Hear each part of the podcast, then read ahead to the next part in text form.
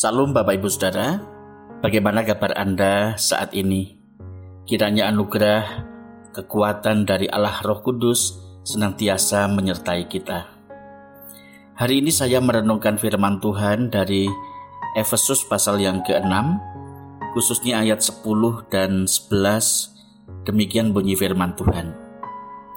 Akhirnya, hendaklah kamu kuat di dalam Tuhan, di dalam kekuatan kuasanya. Kenakanlah seluruh perlengkapan senjata Allah, supaya kamu dapat bertahan melawan tipu muslihat iblis. Hendaklah kamu kuat di dalam Tuhan. Setelah mendesak orang-orang kudus di Efesus untuk menerapkan kekudusan hati dan keberanian di dalam peperangan rohani mereka, Rasul Paulus menuntun mereka untuk tidak lagi mengandalkan kekuatannya sendiri dan beralih kepada kekuatan Allah yang Maha Kuasa. Kekuatan setiap orang kudus terletak di dalam Allah yang menciptakan alam semesta, bukan pada kekuatannya sendiri. Allah sanggup mengalahkan musuh-musuhnya tanpa tangan kita. Sebaliknya, kita tidak mampu sedikit pun mempertahankan diri tanpa pertolongannya. Allah adalah kekuatan hati Daud. Tanpa Allah, Daud akan dipenuhi dengan rasa takut terhadap perkataan orang Filistin. Allah adalah kekuatan tangan Daud dan yang telah mengajari Daud untuk berperang.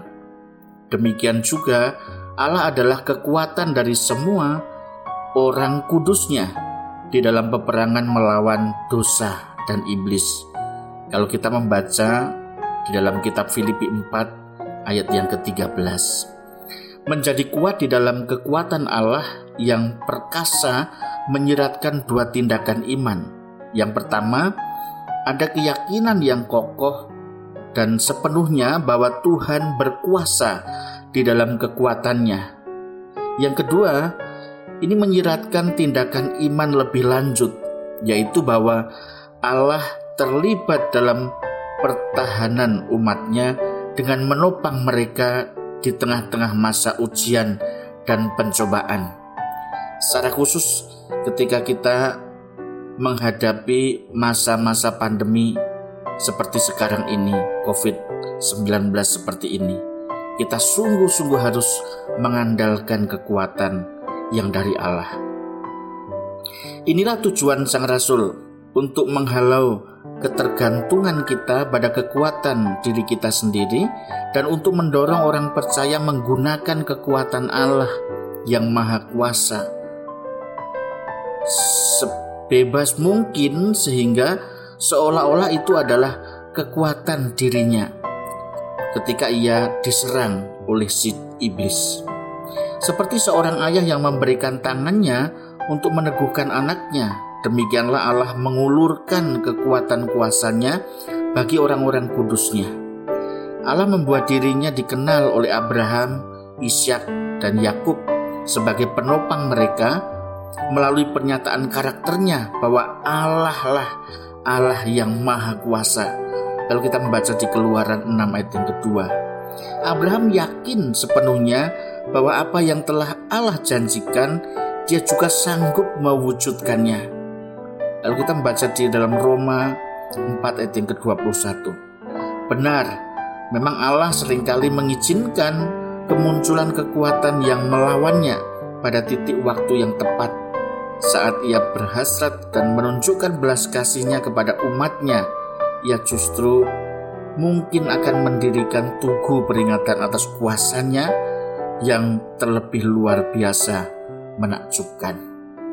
Nah saudara-saudara, dalam kehidupan kita sering kali kita menghadapi berbagai tantangan dan kesulitan di tengah kehidupan di dunia ini. Mungkin saja bisa oleh karena orang lain, bisa karena kesalahan diri kita sendiri, tetapi juga sangat mungkin oleh karena iblis. Memang sejak mulanya iblis senantiasa menggoda kita supaya kita jatuh dalam dosa. Melawan iblis kita tidak bisa dengan kekuatan kita sendiri.